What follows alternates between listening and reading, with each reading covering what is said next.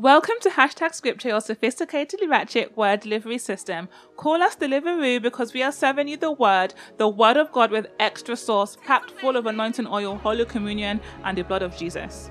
On Hashtag Scripture, we discuss everyday topics informed by an everlasting God. Before you get into this podcast, you are legally obliged by law. It is a law, a legal verbal contract that you are signing. Terms and conditions do apply, that you have to share this podcast with your friends and family. Share this podcast with any parents you know, or your own parents, or any to parents to be. Share it with them and let them know what is going on in Hashtag Scripture land.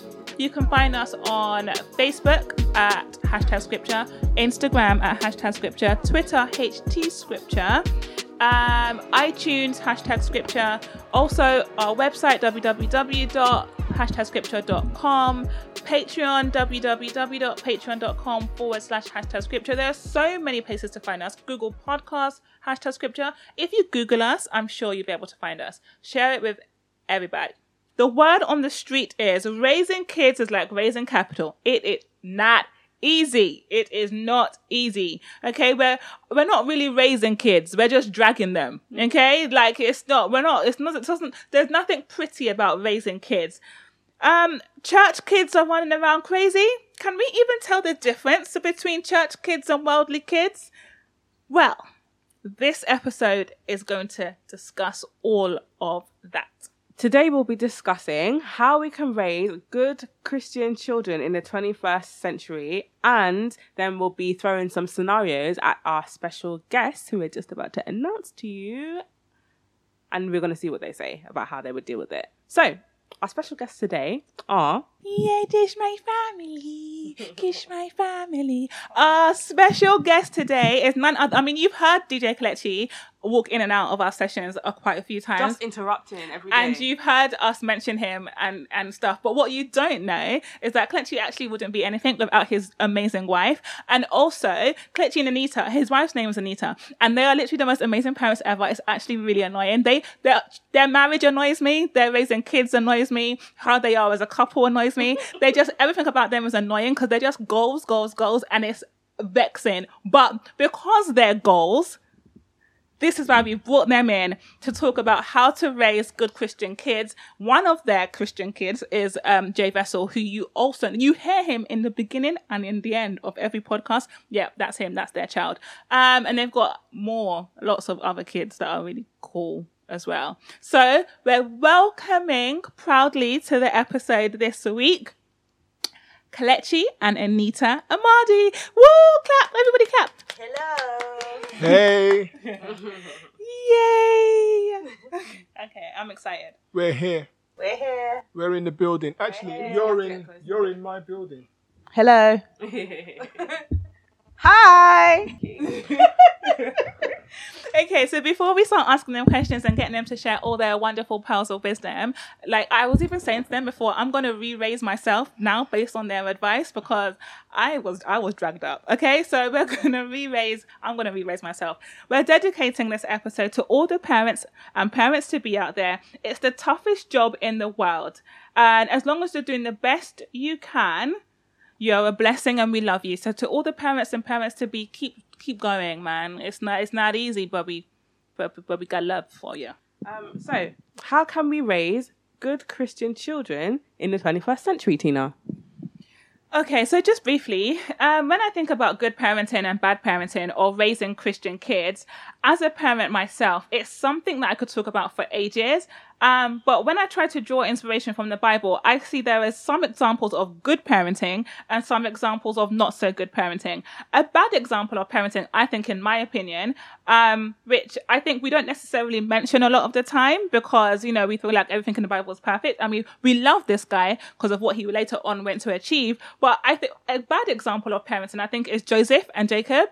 Um, Jacob's outward show of love for Joseph caused contention between him and his brothers, and also the brothers and Jacob. So there was an issue there. Jacob loved Joseph like to the utmost, and because of his outward show of, of love, it affected Joseph's relationship with his brothers and also his brother's relationship with the dad. And so we see some bad examples. A good example of parenting, again, which we don't often make mention of, is Pharaoh and Moses. Okay, so Pharaoh adopted Moses. Moses was an Egyptian. Um, but we see love, we see non-discriminatory treatment of Moses. Um, we see favor even above his older brother Ramesses. Pharaoh tried to stop Moses from leaving after he killed the Egyptian, which is again suggesting that he would, you know, he just loved Moses beyond beyond everything. So beyond racial divides, beyond cultural divides, it didn't matter. Um, there are so many scriptures which I know for me and our special guest will raise. However, what I will say is there is a right way and a wrong way to raise ch- Christian children. And one of the verses that we I often quote a lot of the time is, all your children shall be taught of the Lord, and great shall be the peace of all your children. And I think when you teach the children, when you teach children of the Lord, it, and you're wanting to raise them as good Christian children, it's something that, wait, when you try to raise children in the ways of the Lord and you teach them to be good Christians, I think it kind of makes the job a little bit more easier. For me, what do you think?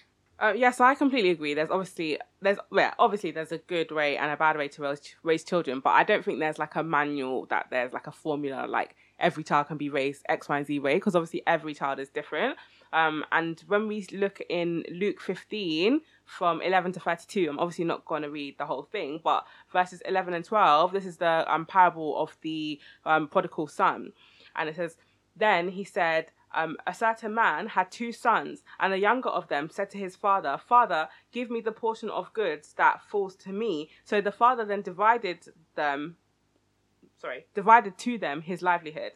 Um, and there's so many things like that, that this one parable teaches us about parenting. And I think it's a really good example of parenting, because the father wasn't like, "No, I'm not going to give you all, all of this money so that you can go and squander it." Because he probably knew that the child was going to go and squander it. It's not like you don't know your own child and you've raised him to past eighteen. You know he was going to go and spend it on prostitutes and stuff. You, you just knew.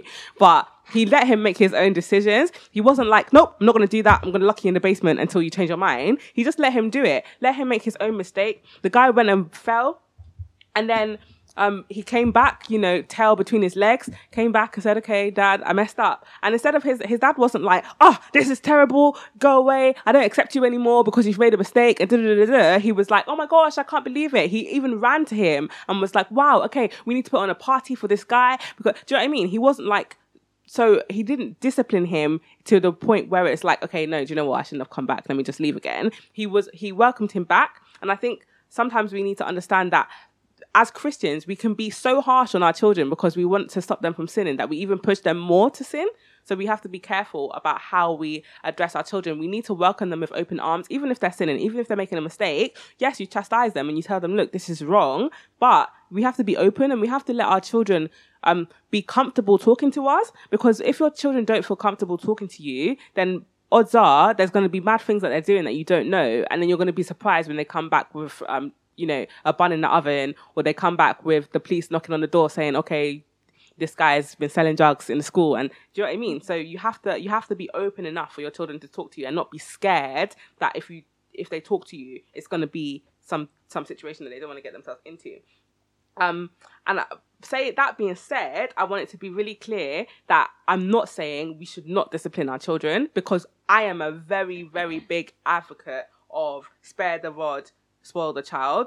Proverbs thirteen twenty-four says, "He that spares the rod hates his son, but he that loves him chastens him early." And I think it's so important that we discipline our children, whether it takes a beating or not.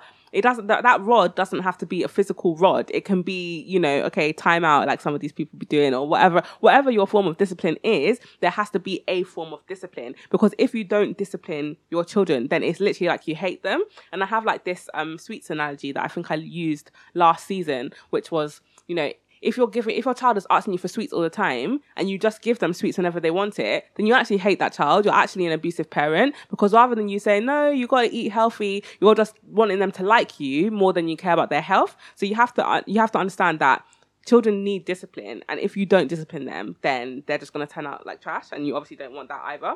Um, and there's, um, there's lots of, There's lots of scriptures about that. There's um, Proverbs twenty-nine seventeen, "Discipline your son and he will give you rest, and he will delight, um, and he will give delight to your heart. Proverbs twenty-three thirteen. Do not withhold discipline from a child. If you strike him with a rod, he will not die, which is like one of my favorite scriptures, because he's not going to die. Just chill. Beat him if he needs it. When we went to the Bizzle concert, Um, he was talking about how one of his sons, he can just tell him, stop doing this, and he'll stop. But the other son, he needs a beating because he doesn't listen. And sometimes you need to you need to address each child individually, because every child has a different personality. They have a different tolerance for, um, you know, pain, or different, like they, they hear differently. Some of them don't hear at all, mind, but that's the ones that you have to beat. But, you know, so you just have to deal with them and stop pandering to them as well. Stop, um, like, treating them like they're less than they are. Don't treat your fourteen-year-old like a five-year-old, because they're just they're not going to be happy about that, and it's going to create contention in your in your household. Yeah. What about you, Anita? What do you think? Wow, such wisdom. Seriously, um, this is really the mic. Yeah. Hello.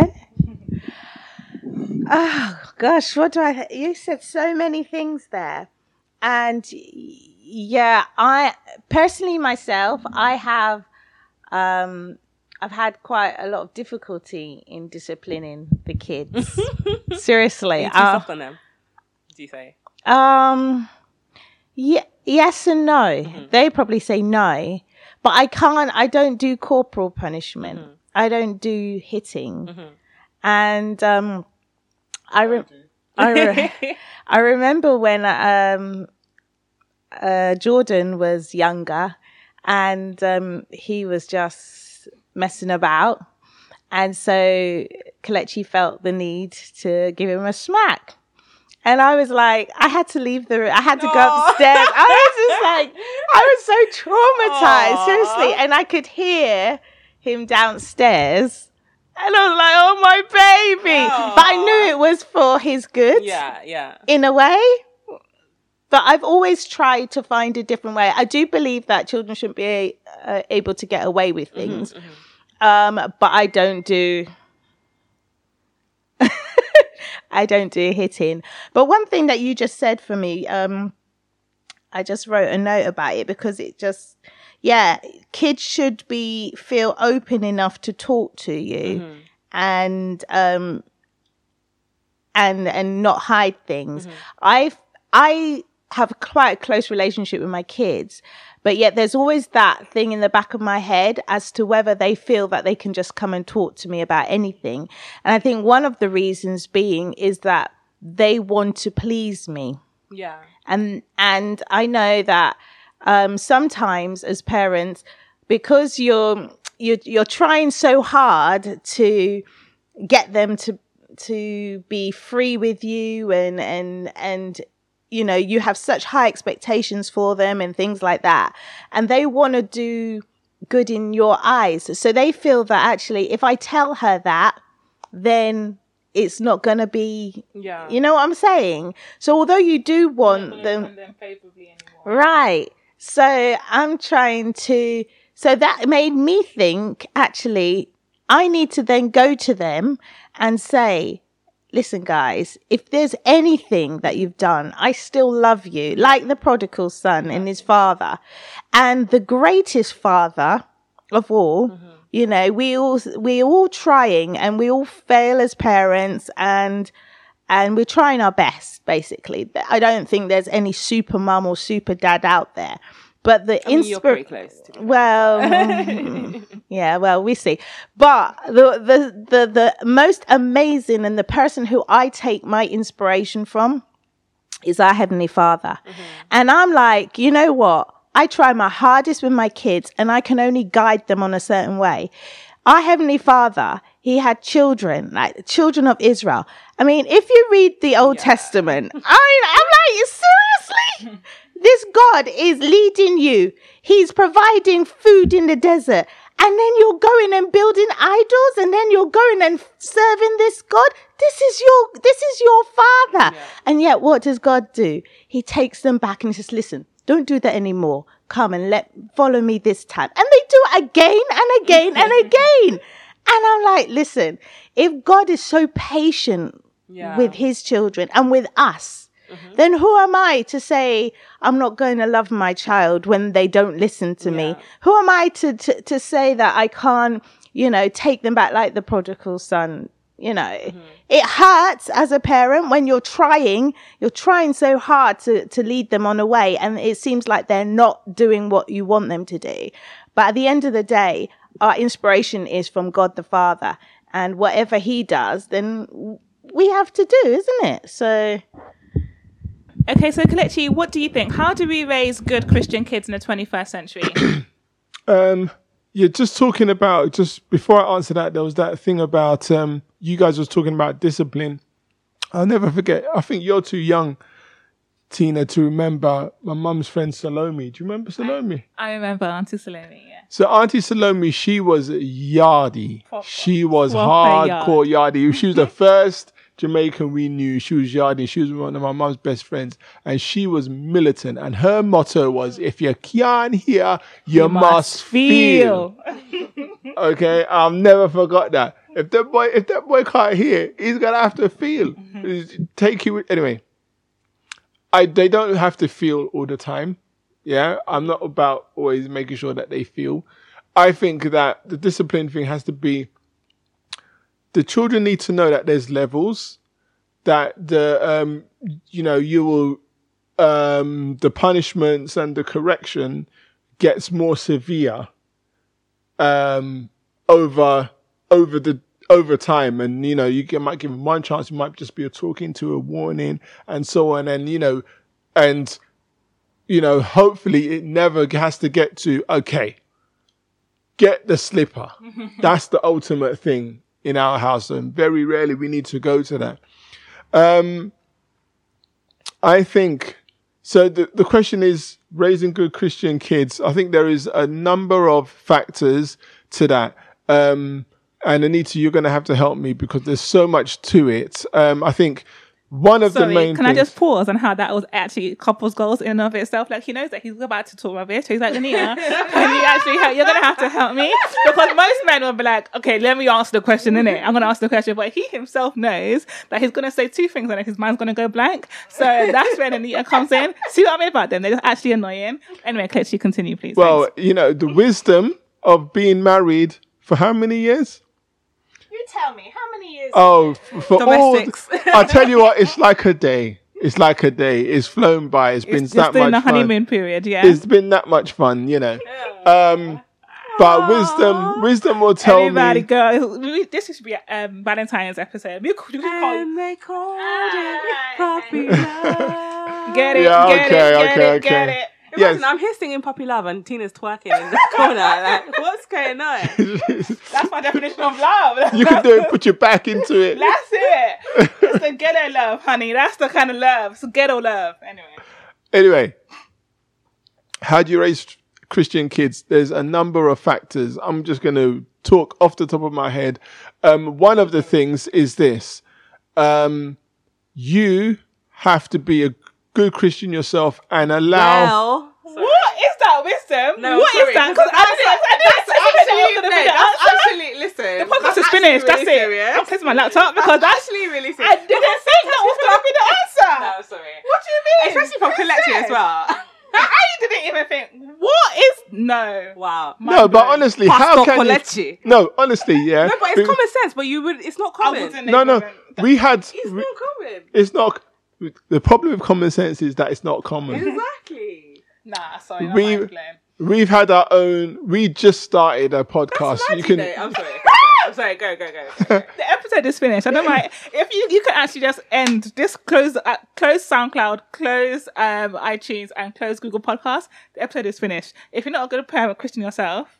Mm, Mm. Simple. No, we started our own podcast. It's called A Quiver Full of Arrows. Check it out. It's called A Quiver Full of Arrows, and it's on all those things, right? But that was the first, on our first episode, we talked about this. How can you raise good Christians? You want your child, your children to be good Christians. Where are they going to learn from? Mm. Whose example are they going to follow? Are they going to watch you for years play church? Are they going to watch you wow. for years pretend to be a Christian, to wow. to to to know all the dances, to know when wow. to raise your hand, wow. to re- to give an amazing testimony that people clap their hands for at church, but in a home you're evil, you're heartless, you're you're um, you're evil. No, so no, honestly, some people are evil. They're cold heart, cold hearted, right? They're bad mind, and the parent and the children can see that. Mm. They they they have double standards. They do. They're not always honest. They don't have integrity. So it's like a game. Yeah. So a lot of kids, they just want to see what is real. And if they see that you're playing in any aspect of this Christianity, you've already blown your chances of your child becoming a good Christian. Someone else is going to have to get them saved because mm. you can't you can't do it. Actual factual. So that's one of the factual. Actual factual facts, right? So uh, that's one of the main things. So I always believe that um, our children need to see us be the same. And I, so then I can say to my children, I had this conversation with Hanrae the other day in the car, um, and she was about to do something. And I said, well, Hanrae, that thing that you're about to do, can you show that to your mum? What do you think she would say? I mean, is that really you? Because that's not how we raised you. You're acting a different way with your friend from school to how you are at home. You've got to be integrity. You've got to be the same everywhere in every situation. Now, if that is that is a high standard I want to demand from my children, it's actually a high standard. I can't demand that from them unless I'm doing the same. Mm. Because they'll just turn around and give you examples of what you did. Exactly. Yeah. Simple. Yeah, and they still try. Yeah, yeah. I mean, she will still try and say, well, actually, you didn't do, yeah. you know. But yeah, that is that is the key. Uh, Kelechi said it all. Basically, wow. you have to, you have I don't think to... I've ever heard Anita say that. In like the twenty-something years I've I've known her, I don't think she's ever said, Kelechi has said it. What is happening? This what is good. Let's do coffee? This podcast every week so I can have a recording where my wife says, Kelechi, baby, you're right. Did I say you... baby? No, you didn't, but no. You can say, oh, you just said it now. We'll no. just edit it to make it sound like she said it. Yeah, yeah, yeah, yeah. Thank you, thank you. Okay, so and another thing that I think is also really important is this. Um, there's some things that your children have to hear. Okay, they always have to hear. When we was watching the um, the uh, right, every child needs to hear these three things. I love you. I'm proud of you. You are special. Okay. I have to tell my children, I tell my children all the time. I remember saying about my, about Malachi as he's just a toddler, barely able to walk. I said, this guy is going to be great. He's destined for greatness. I tell my children all the time, you are destined for greatness. You have been put on this earth for something special. God has created you different. You are going to do some big things for the kingdom of God. You're, you know, when they do well at school, I'm like, well, that's what I expect. That's who we are. We're Amadis. We do big things. We win. Show, we show. Are great. No, we're, we're actually great. We are great. So they are not afraid to put themselves out there. They're not afraid to do things. We are used to achieving things. We're used to being a leader, being number one. I tell them, you're special, and I'm proud I'm so of you. Special, so special, so special. Yeah, and you're one of you're, you. you Of course you're fast, because I was fast. Of course you're, br- of course you're bright, because I was bright. Or and we are bright. You We're... know the genetics of intelligence comes from the mother. Absolutely, I did it in a uh, testimony yeah, a couple always, weeks ago. I want to see the it's research. That's what you would say. Show fact. me the research. Show you the research. But, but I didn't know that. I'm excited now. Yes, I'll show you the research paper. Um, and where you get that, like I was saying, everything that we do as parents comes from God the Father.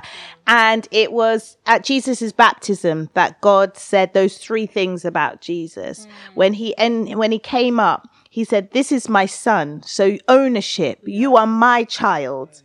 I love you. And I'm pleased with you. Mm. And when you tell your children those three things, that solidifies everything. Mm. So whether you do this or you do that, children um need to know that they belong. And a lot of issues that we're having with some of our young girls and boys getting into gangs and things is because they want to feel that family yeah. unit. They want to feel that they belong because they don't feel like they belong at home. Mm. They don't feel like they belong at church. And I know when I was growing up, a lot of our young people in church left and became Muslim because they felt like we're brothers, we're brothers and sisters. And I remember actually, it was weird for me because we had this issue where I grew up in a church where we had to wear hats mm-hmm. and we couldn't wear jewelry and all of that. And it was a bit like, you know, you felt a bit like restricted and stuff. Mm-hmm. And I remember some people used to complain all the time about got to wear a hat, got a hat. And then I see them wearing a hijab. And I'm like, yeah. totally think. But they felt that sense of belonging. And and sometimes as parents and as Christians, we don't love each other enough. We don't, we're not a family. We don't share that, you know, that you belong to me. But God said to his son Jesus in front of everybody, this is my son. I am, I love him and I am pleased with him. And this was even before he did anything. Mm. I'm pleased with you. Whether, Mali, whether you get a gold medal at the next Olympics, I'm pleased with you. Mm. Jordan, whether you win a MOBO or not, I'm pleased with you. I just, that's just because you're my son. And I think that's what, as parents, what we need to really be reiterating to our children. It's not because you got an A. It's not because you did this. It's not because you go to church. It's not because you don't wear ripped jeans to church. But I'm pleased with you. Yeah, that's right. And I think um, that um, goes. One of the things I wanted to touch on that whole thing of your mind is, when I say to my kids, I expect you to do great things because that's what we do in this family. We are great. God has put us on this earth to do some big things in ministry, in life, in whatever, to be an example, to be a good example of what a Christian is. And we need to tell them, you know, you're mine and this is what we do. This is what we as Christians do. Um, one thing that... Um, relating to the whole hijab thing. Imagine, I used to hate that because some girl who wants to say that ch- the church that we go to is too restrictive, she can't wear a skirt that she wants to wear or she has to wear a hat or whatever, will turn into Muslim wearing covered head to toe, except for your eyebrows on fleek. That's the only thing we can see. You're I using, am undone. You're using eyebrow, eyelash, eye, eyeliner, everything. That's all I can see, your eye. Everything else is covered. Not the eyes, just the eye. Just that's the all one. I can see, your eyes. That's your left Shinobi, eye. Shinobi, that's all I can see, can right? But why would but why would you change that? Why? Because some because you just met some man who's a Muslim and he's and he's talked to you and you whatever. Anyway, so you want to join that gang. We have to raise our home and have this sense of belonging. One of the one of our um missions in life is to have a home where our children always want to come back to. Yeah. They want to come back to, if they're at university, they want to come back every weekend if they can. They don't want to be the, the child that is like, yeah, well, I'm not sure. I might go back at Christmas for one day and whatever. What's, what's wrong in that home? Why you don't want to go and see your, your mm-hmm. parents, whatever. I want our children to come back. I want our children to be always want to be part of our gang, mm. our family, our gang. I want oh. our kids to always be part of our squad. Yeah. You know what I mean? To be proud of it, to feel at home there. So how do we do that? We spend a lot of time doing things together. We have, um, we have rituals and we have, you know, ceremonies, which are, which we've created as a family that we do. So for example, If you are, if it's your birthday, it doesn't matter what age it is. If it's your birthday, we will, everybody else will come into your room to wake you that day with a cake and Aww. Singing happy birthday. Just, it's not a big deal, but that's what we do, mm. you know? Um, and we always, we always doing, trying to do things together and do things that create that sense of family, that sense of this is our gang, this is what we do, so that you want your kids to always want to be part of that gang, not to look to find other gangs or other things. And it's especially important for girls because their head can get turned by any man. if your if if your gang ain't strong enough, or boys will look for affirmation from somewhere quick time. As soon as they hit their teen years, they'll be looking for affirmation and wanting to feel like a man, wanting to feel like they belong somewhere out on road or whatever, and it's too late. So you have to kind of create that sense of gang, gang, gang. gang, gang. Okay, so that was amazing. Newsflash. Um, in Christianity Today, in Christianity Today, it reported in two thousand fourteen that seventy percent of young adults leave the church and eighty percent of those who drop out don't plan to return. Is this true? Thoughts? Okay, so what are our thoughts on it? I definitely can see um, those who are university age, especially in my church, who definitely leave the church and do not come back, or they may come back once a year for Christmas or night vigil. Um, I think it's a rhetoric. Anita just mentioned it also, that young adults were leaving the church. And I think we definitely do see that kids who are raised in church decide, when they become of age, decide not to come back anymore, that they want to do their own thing. They want to explore their own spirituality. Um, for me, what do you think about that? Um, yeah, it's definitely true. And I think what Kelechi was saying kind of hit the nail on the head, that a lot of Christian children are be, being raised by people who are not necessarily Christians all year round. They're Christians at church on the Sunday, but they're not Christians on Monday to Saturday. Or, you know, they they have very dubious practices at home, or they treat them in a certain way at home, and then when it goes to church, everything is cool. And that, I think that definitely has a big part to play in it. I think that Just, just in, just in the same way that if you're going to come and marry someone, you can't only start praying on, on the wedding day. You have to be building up that foundation from the beginning until until the end.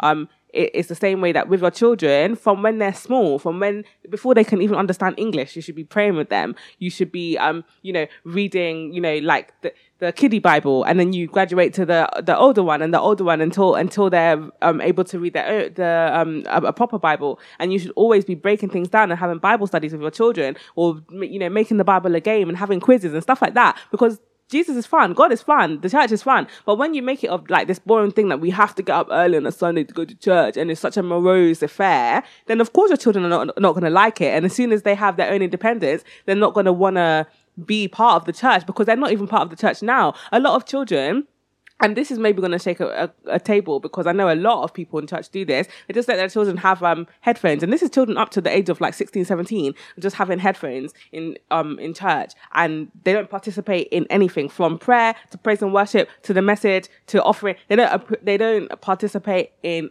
any of it. They're just in the back playing their, their PlayStation or whatever it is. Not PlayStation, but I don't know. Not bringing the whole PlayStation there.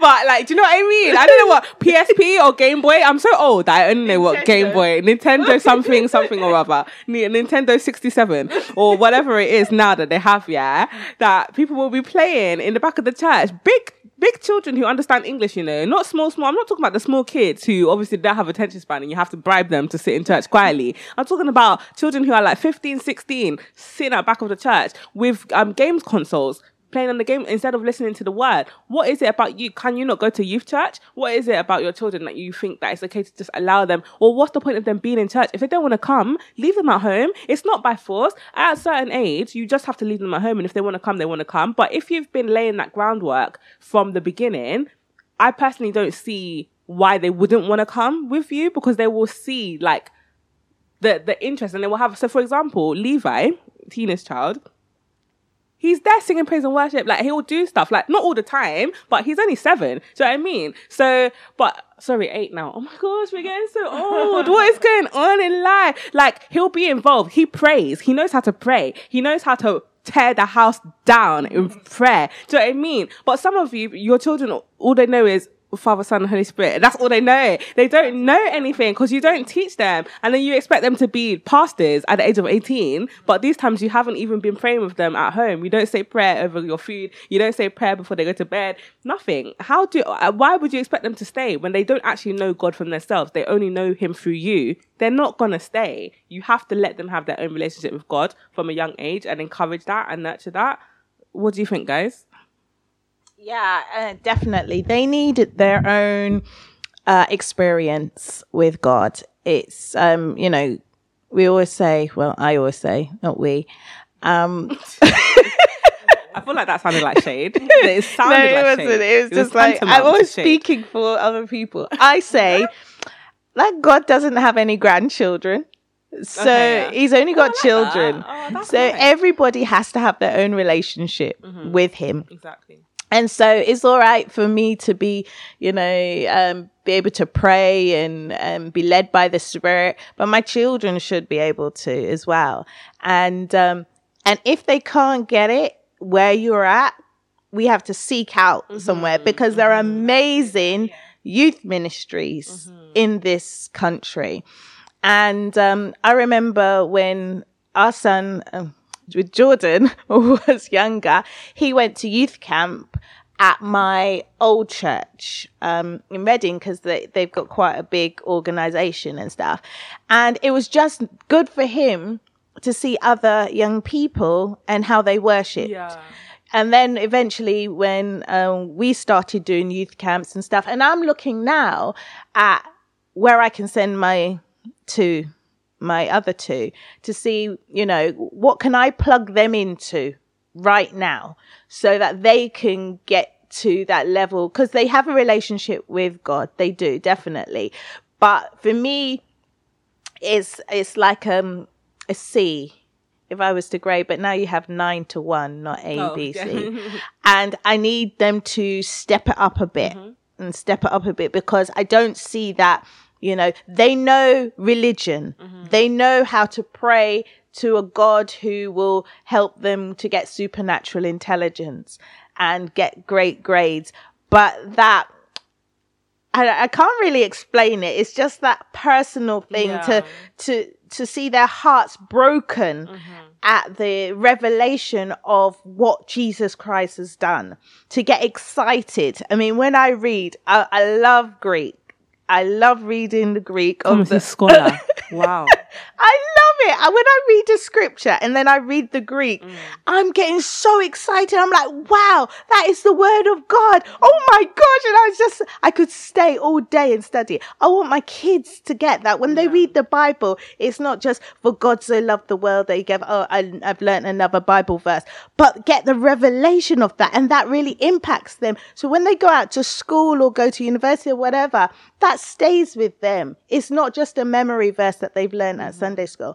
And when your children can get to that level that they love God, yeah. they love God like food. Mm-hmm.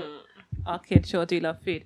Um, and then, and I love what you guys were saying. One of the things I also think about when I think about why children leave the church is a lot of the time we as parents send our go to churches that are good for us. Mm-hmm. Okay, so the church, the pastor, the way that things are run in the church, the messages that are preached are for the parents, and they don't have activities for young people. There is no um, level of commitment for the young people. There's no requirement for the young people. There's no nothing fun happens there. You know, the message is literally just for the parents, for the grandparents, the aunties, the uncles, and they never ever preach messages directed towards the children. Or the Sunday school is rubbish, mm. or the youth, or the youth ministry is rubbish. You know, and a lot of the times, if we're thinking, if we want our kids to stay in church, they have to stay and do something. Mm-hmm. You know, we tell them, okay, go to church is good, come to church is good. What is it? Tell me three things that are good about church. If, as in, they should be able to tell you three things that are good about church. If they can't tell you the three things that are good about church, and not just the status quo, the cliche things, God is there, you know, Holy Spirit is there, and there's rice at the end, right? Mm-hmm. If they can't tell you, you're probably in a place that you shouldn't be for your kids. It's all good and well, us as adults picking a church that we like for ourselves, and then completely ignoring the fact that your children need to also be fed in that same body. Um, and, keeping, and keeping in mind that it's more important for your children to be fed than you, because you've already had that. You've already been raised, exactly. Like, yeah. You've already you've already done it, and I'm constantly kind of thinking, hmm. do I need to leave? You know, because I want my child to be in an environment where he absolutely loves going to church, yeah. you know, and kids are kids, and he's a boy, so he's going to be moments he's going to be moody, you know, he's not someone I want to just stay at home, I want to go football or whatever it may be, but I want him to still, when he's in church, to still like it, to have to have boys, and you know, his boys are there. Like if he if he doesn't if Levi gets to an age whereby he doesn't have a good network of of um friends in church, I know he's not going to come back. I just know it. No matter how good the message is, no matter how much rice there is, no matter how much I love it, he's not going to come back, because who's he going to sit and talk to? Who's he going to bust joke with on the way to the toilet um, for three hours? We're there for sixteen hours a day, you know, so, literally. So if I know that if he gets to a certain age and he doesn't have a good network of friends and family in church, not family, friends in church, is a problem. So a lot mm. of our kids are leaving because, number one, the church that you go to doesn't ident- they don't they, they can't identify with it. They don't see a network there. They haven't got friends there. You know, there's been nothing that has been there for them for the last eighteen years. So when they turn eighteen and they have the opportunity to leave, they will leave, because you didn't speak to them for eighteen years either. Unless it was, can you carry my bag? Or can you pick this? Or can you pick the chair? Or can you do this? A lot of the time, our children are not engaged with on a real meaningful level in yeah. church. And that's why they leave, because, you, you know, you can't now be calling them at eighteen. Oh, we haven't seen you since you've been at uni. Did you see me when I was here? Mm. Did you see me? Like, did you see me? Unless it's, oh, can you come and carry a table? You didn't actually see me. You didn't actually talk to me. You don't actually care. What you care about my, my parents' uh, tithes and offering and how much, how often we come to church. Wow. You're making me come to church on a Thursday or a Tuesday or a Wednesday, and I'm tired, you know? Like, they want to feel loved and needed and appreciated just as equally as much as their parents are. Mm-hmm. So that's probably one of the reasons why our, our kids are leaving, because they don't see the value in it. And that's an us issue, because we have to make sure that we plug into a church that they can see value in, I, I think.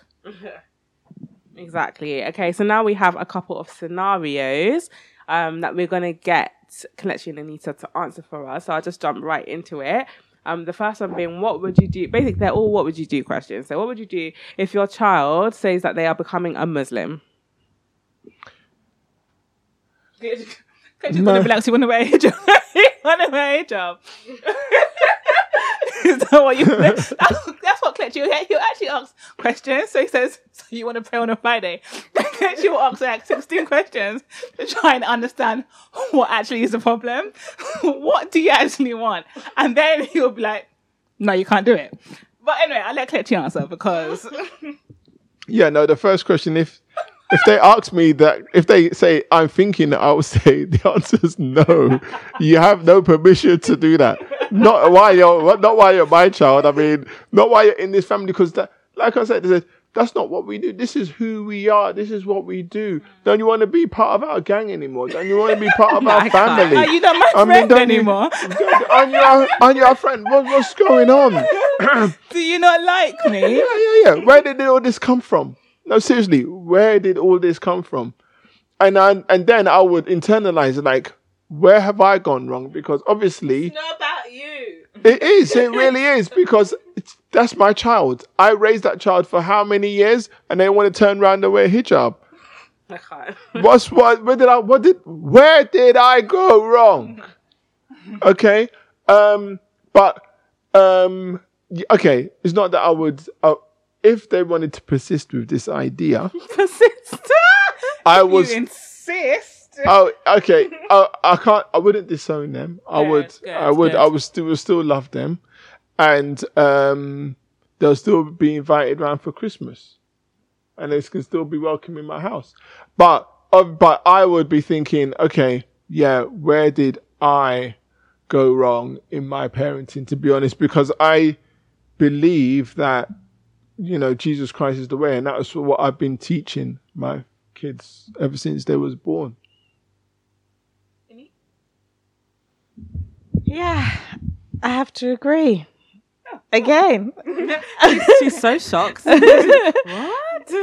Yeah, I mean, but it, it's hard to put ourselves in that situation the way that we're we're actually raising the children now. But for any other parent out there, if that was to happen... She's like, it ain't going to be me, but...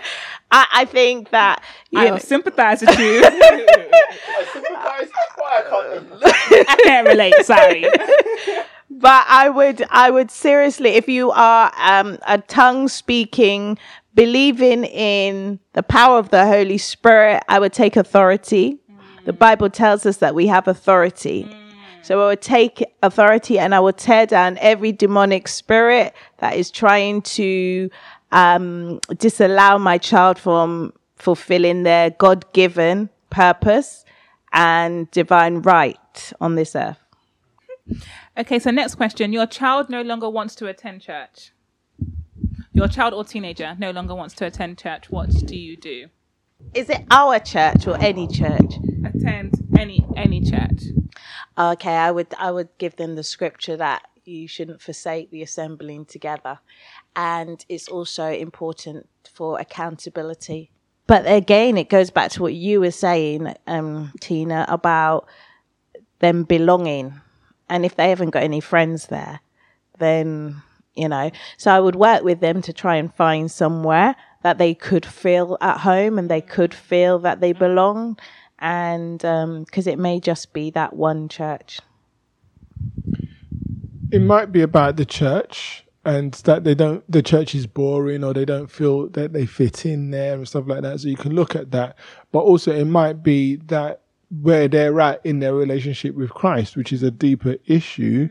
Maybe they don't really believe it anymore. Maybe they see you, like I said earlier, playing church and you're playing a game as a parent and they're like, I ain't got time for these games.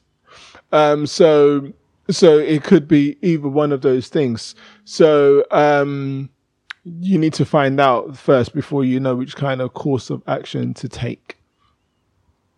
Okay. Okay, so um, your your child comes out to you as homosexual. What do you do, Anita? Interesting. Mm-hmm. I think that's probably what I would say. Interesting. Um, Kelechi said it's not interesting. um, not interesting. It is not. I think I would ask a lot of questions. Um, and I think I would, uh, it's really hard to say what I would do, but again, I think because I wouldn't know how to really, uh, cause I have, my faith is really strong and I have my own views and I, I know according to the word, what the word says and things, but then again, that's my child.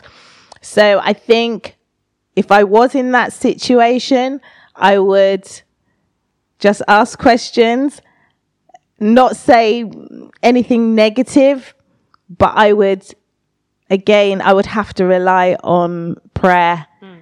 And I have such a strong conviction that prayer works and can just change everything around. So I wouldn't rely on my own ability and what I have to say.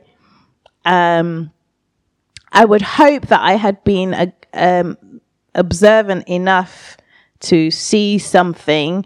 And also, if you're a real Christian, as we've been saying, and not playing it, then these things don't just happen. Yeah. The Spirit does alert you to certain yeah. things that are going on with your children. And if we're not so busy wrapped up in our own lives and our own issues, then we will see these things coming up, so we know how to pray in advance. So that's where, as parents, we need to get to the point that we're actually, you know, alerted to these things. And if we ask the Holy Spirit, alert me to these things, don't get me, let me get shocked and things like that. Please let me know something and how to pray so that these things don't come to pass. Yeah. Can I add, add a, a sub-question to that question? What if your child said they were getting married to someone of the same sex? Would you attend, or what would, would you boycott, or what would you... Yeah, as a Christian, as a Christian, so yeah, you have to go. No, you have to support. You have to, as a Christian, you cannot disown any human being, le- least of all your own child. Mm-hmm. If they say I they're gay, say, as a Christian, no, I can't because I don't believe in gay marriage. Do you know what I mean? No, no, I, I, I don't. I don't believe in gay. Ma- no, I don't believe in gay marriage. Mm-hmm. I don't believe in gay marriage, but I, I can't disown my own flesh and blood. Mm-hmm. Go to the wedding. Um. Maybe I don't have to go to my to the wedding to show that I'm not disowning him, but at this him or her. But I do want to. You do want to also show love and support. It's like, for example, it's similar to your unsaved friends. Yeah, just because they're not saved yet, do you? You don't give up on them. You don't ever stop praying. You don't, you don't ever, not go to their. You weddings. Won't go to their birthday party or whatever. Mm. You know, just because they're not saved yet. So we as Christians can't give up on our children ever.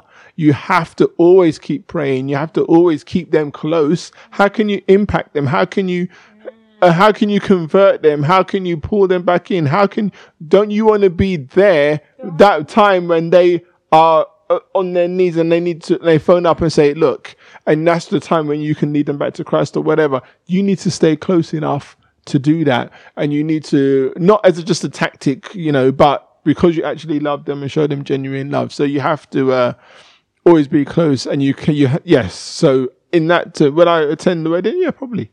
Um, it doesn't mean I condone in what they're doing, but I'm showing love to my own child, my own flesh and blood.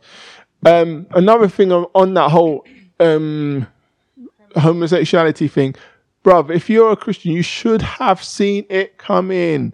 Most of the time, if something happens bad with my children, they get a report back home from school or whatever, or they get in trouble with one of their friends that they were hanging around with. I knew that that person that they was hanging around with was trouble. I just didn't do anything about it. The, you know, it was coming up in my prayer time, in my quiet time. The Holy Spirit was un- unctioning me. I just had the feeling. Just, I just knew.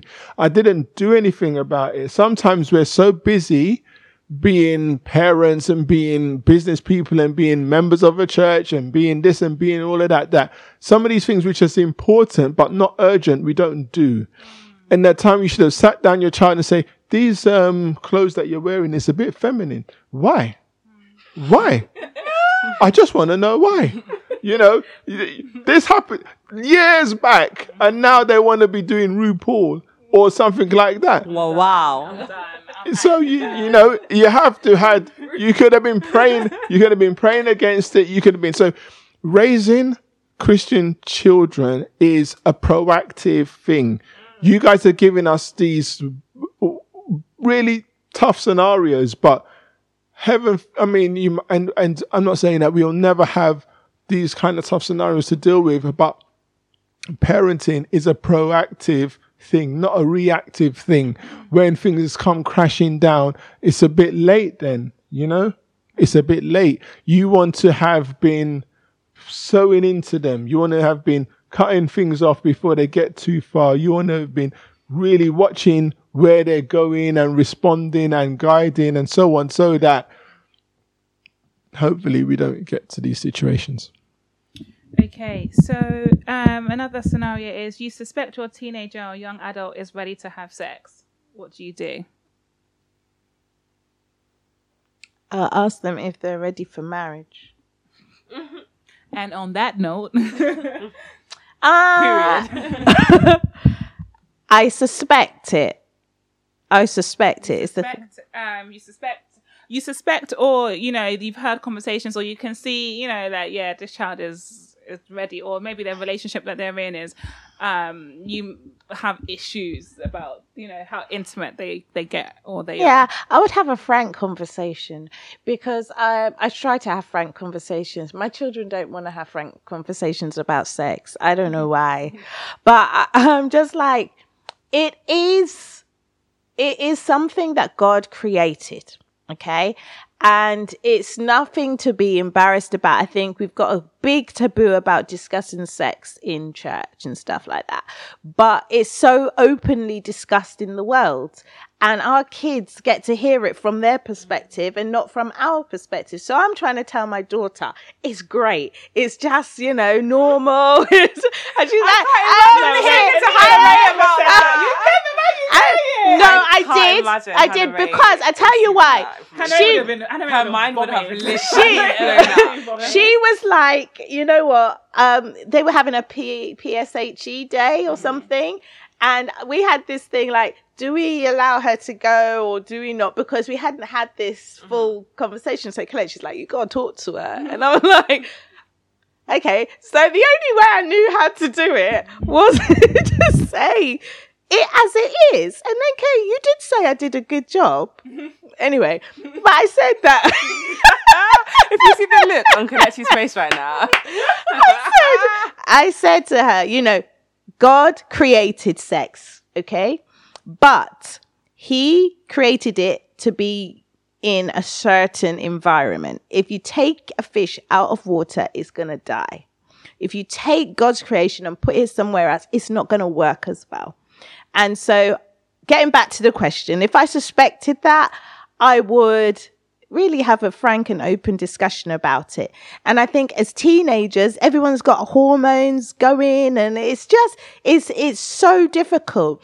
And, um, one of the reasons is because of what they're watching, what they're listening to. Every C B B C, not, maybe not C B B S. If there's sex on C B B S, then I need to be writing some strongly worded letters right now. Baby shark, and you got mommy shark, you got daddy shark, you got, you know, all these baby sharks happening. So it's no, this, this is C B B C. Um, it's supposed to be a dance um reality show. Oh, yeah, it's yeah. all about relationships. It's not about dance at all. They wheel, wheel our kids in saying, no, it's just about dance and competition. And they're all having relationships with each other. So it's hard then to then step back from that. A, a teenager watching it is like, well, I should be having a boyfriend, shouldn't I? And all these feelings are stirred up. So anyway, what are you watching? What are you listening to?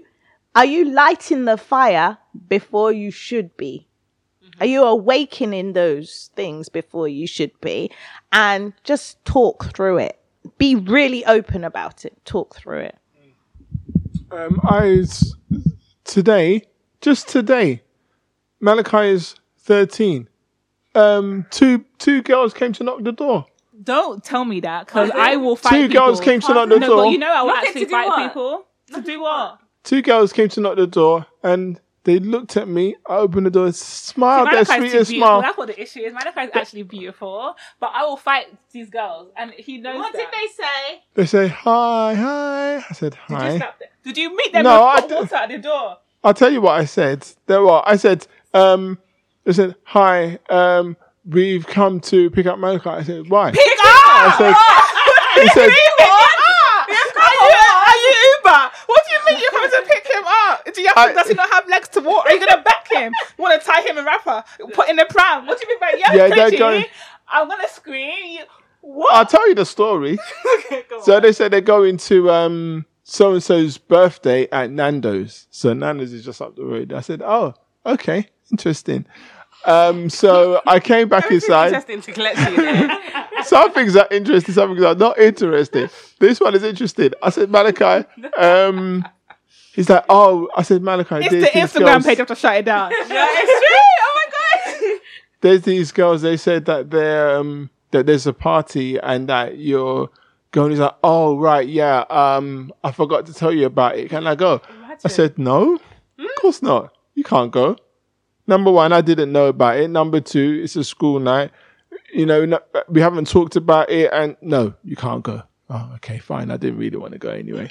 That's, that's what he says. And that's, Malachi, that's what I like. And that's true. And that's true. He didn't really want to go anyway. Otherwise, he would have mainly tried to talk me, talk to his parents, make sure he got permission in advance or whatever. I said to Malachi, I sat him down the other day. I said to him, Malachi, um, relationships is interesting. If it's interesting. You, That's the title of this episode. Parenting is interesting. It's interesting. No, it's very interesting, but you're going to have girls that's interested in you. They say they like you. They want to talk to you, blah, blah, blah, blah, blah. Oh, However. I like oh, I think they. Oh, I think they. Anyway, continue. But no, I said to Malachi, and I said it to Jordan, who's older now. I said to him, listen, um, do not, if unless you are ready to marry that girl. I don't, unless you're ready to marry that girl, don't touch it. Just don't it's touch it. Mess. That's the rule. Don't what, touch what it. it Leave it alone. What is it? Leave it alone. No, we want to specifically it, know what it is. It that is not the whole idea of boyfriend, girlfriend oh. thing, relationships thing. But how can you know if da, you're da, ready da. to marry someone unless you... This is how you know you're ready to marry someone. You're not thirteen. This is how you know when you're married to someone. Number one. The, it's a very simple rule. This is how you know you're ready to marry someone. When you're ready to die for that person. Wow. When you're ready to love that ch- love that girl like Christ loved the church. When you're ready to be with that woman for the rest of your life, do whatever it takes to make her happy, to protect her, to provide for her. When you're ready to do that, when you're ready to do that for a for a person, then you're ready. Then you can then you can start saying, okay, let me go and find someone and let me make her my wife. Until then, don't touch it, because it's going to cause you all kind no, of problems. For what it is, to run it. Don't touch it. Uh, don't touch the girls. Don't touch them. Don't because touch the girls. Don't touch them. Just stay away from it. You don't have time for it. You've got to, you've got to build, work on yourself, w- find out who you are, work on your, your, your skills, your talents, your gifts, your abilities, become who you are and know who you are in God. That's when you'll know that you're ready to do that, which is to love a woman like Christ loved the church. When you're ready to do that, then go and find a wife. Otherwise, don't touch it. Simple rule. You did, didn't you? Yeah. Okay, amen. Well, okay, that was the last question because we're running over time. But um, yeah, so this week's episode was sponsored by Ass Whippings Anonymous. All of us who were whipped as a child, and we're all the better for it. We want to thank the founders, which are the parents who whipped us, and we want to give ourselves a pat on the back for enduring the hardship that we did. It's also sponsored by our very special guest, D J Kelechi, the best Christian D J in the galaxy. No, the best D J, Christian or otherwise, in the galaxy. And he's beautiful, intelligent, wise. Just, I don't know, all the compliments, yeah? All the accolades. Wife, Anita. Thank you so much. And it's sponsored also by their podcast, Um, A Quiver Full of Arrows, which you can listen to on all the platforms. How specific of you, Kelechi? Okay, so it's on um, Anchor Podcasts, um, iTunes, Google Podcasts, all the podcasts. Well, all the podcasts as well. It's on all um, of them. But then, so what is it? Does you just type in A Quiver Full of Arrows? Yes, A Quiver okay. Full of Arrows. Do you have a YouTube? Not yet. Okay. Do you have an uh, Instagram? Not yet. You have a Facebook? Yes, the Facebook is Anita and Kelechi. Okay. Our hashtag scripture for today is Ephesians six four. Fathers, do not provoke your children to anger, but bring them up in the discipline and instruction of the Lord. And then I also have like a little sub scripture as well, which is kind of along the same lines. Colossians three twenty-one. Fathers, do not provoke your children, lest they become discouraged. Let's encourage our children, people of God. Um, Anita, would you like to do the closing prayer for us? Sure. Father, we thank you. We give you glory and praise. We acknowledge you as our Father, Abba Father.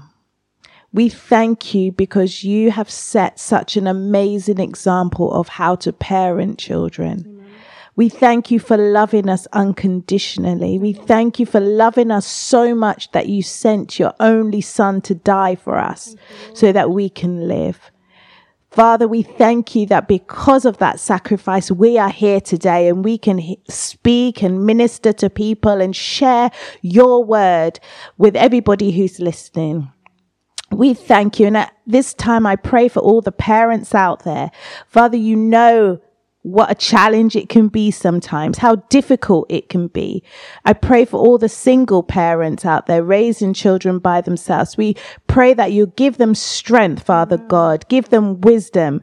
I pray that the spirit of wisdom, knowledge, and understanding be upon them. We thank you for parents all across the world who are listening to this. I pray that they will be encouraged and know that they're doing a great job and that they will be led and directed by your blessed Holy Spirit. We bring our children before you, Father God. You said in your word that you have given them to us as a gift. And Father God, may we as parents just treasure those gifts. May we do what you have called us to do with these children and lead them in the way that you want them to be led. And may all of our children fulfill their divine purpose and amen. Potential. In Jesus' name, amen. Amen. Amen. Amen. Amen. Okay, so you guys, you can find us on SoundCloud and iTunes, hashtag scripture. Please subscribe on iTunes. Please also leave a review and a comment. We need it to spread wide. Subscribe also on um, SoundCloud. You can find us on Instagram, hashtag scripture, Facebook, hashtag scripture, Twitter, H T scripture. Support the ministry via Patreon. Um, it's from as little as three pounds eighty. If you don't go to church, or you know you don't pay your tithes, and you, you know your tithes is too much, then maybe you can pay your tithes to the ministry, because you actually listen to us more than you listen to your pastor. So technically, you should probably pay your tithes towards us. From as little as three pounds eighty, um, and we give you discounts to gigs, merch, um, lots of inside information on stuff. So please, please, please support the ministry. And thank you, thank you, thank you. Remember to share this episode with your friends and your family. We love you. We love you. Bye, guys. And a big thank you again to our special guest. Thank bye, you. Yay. Can I actually say bye? Bye.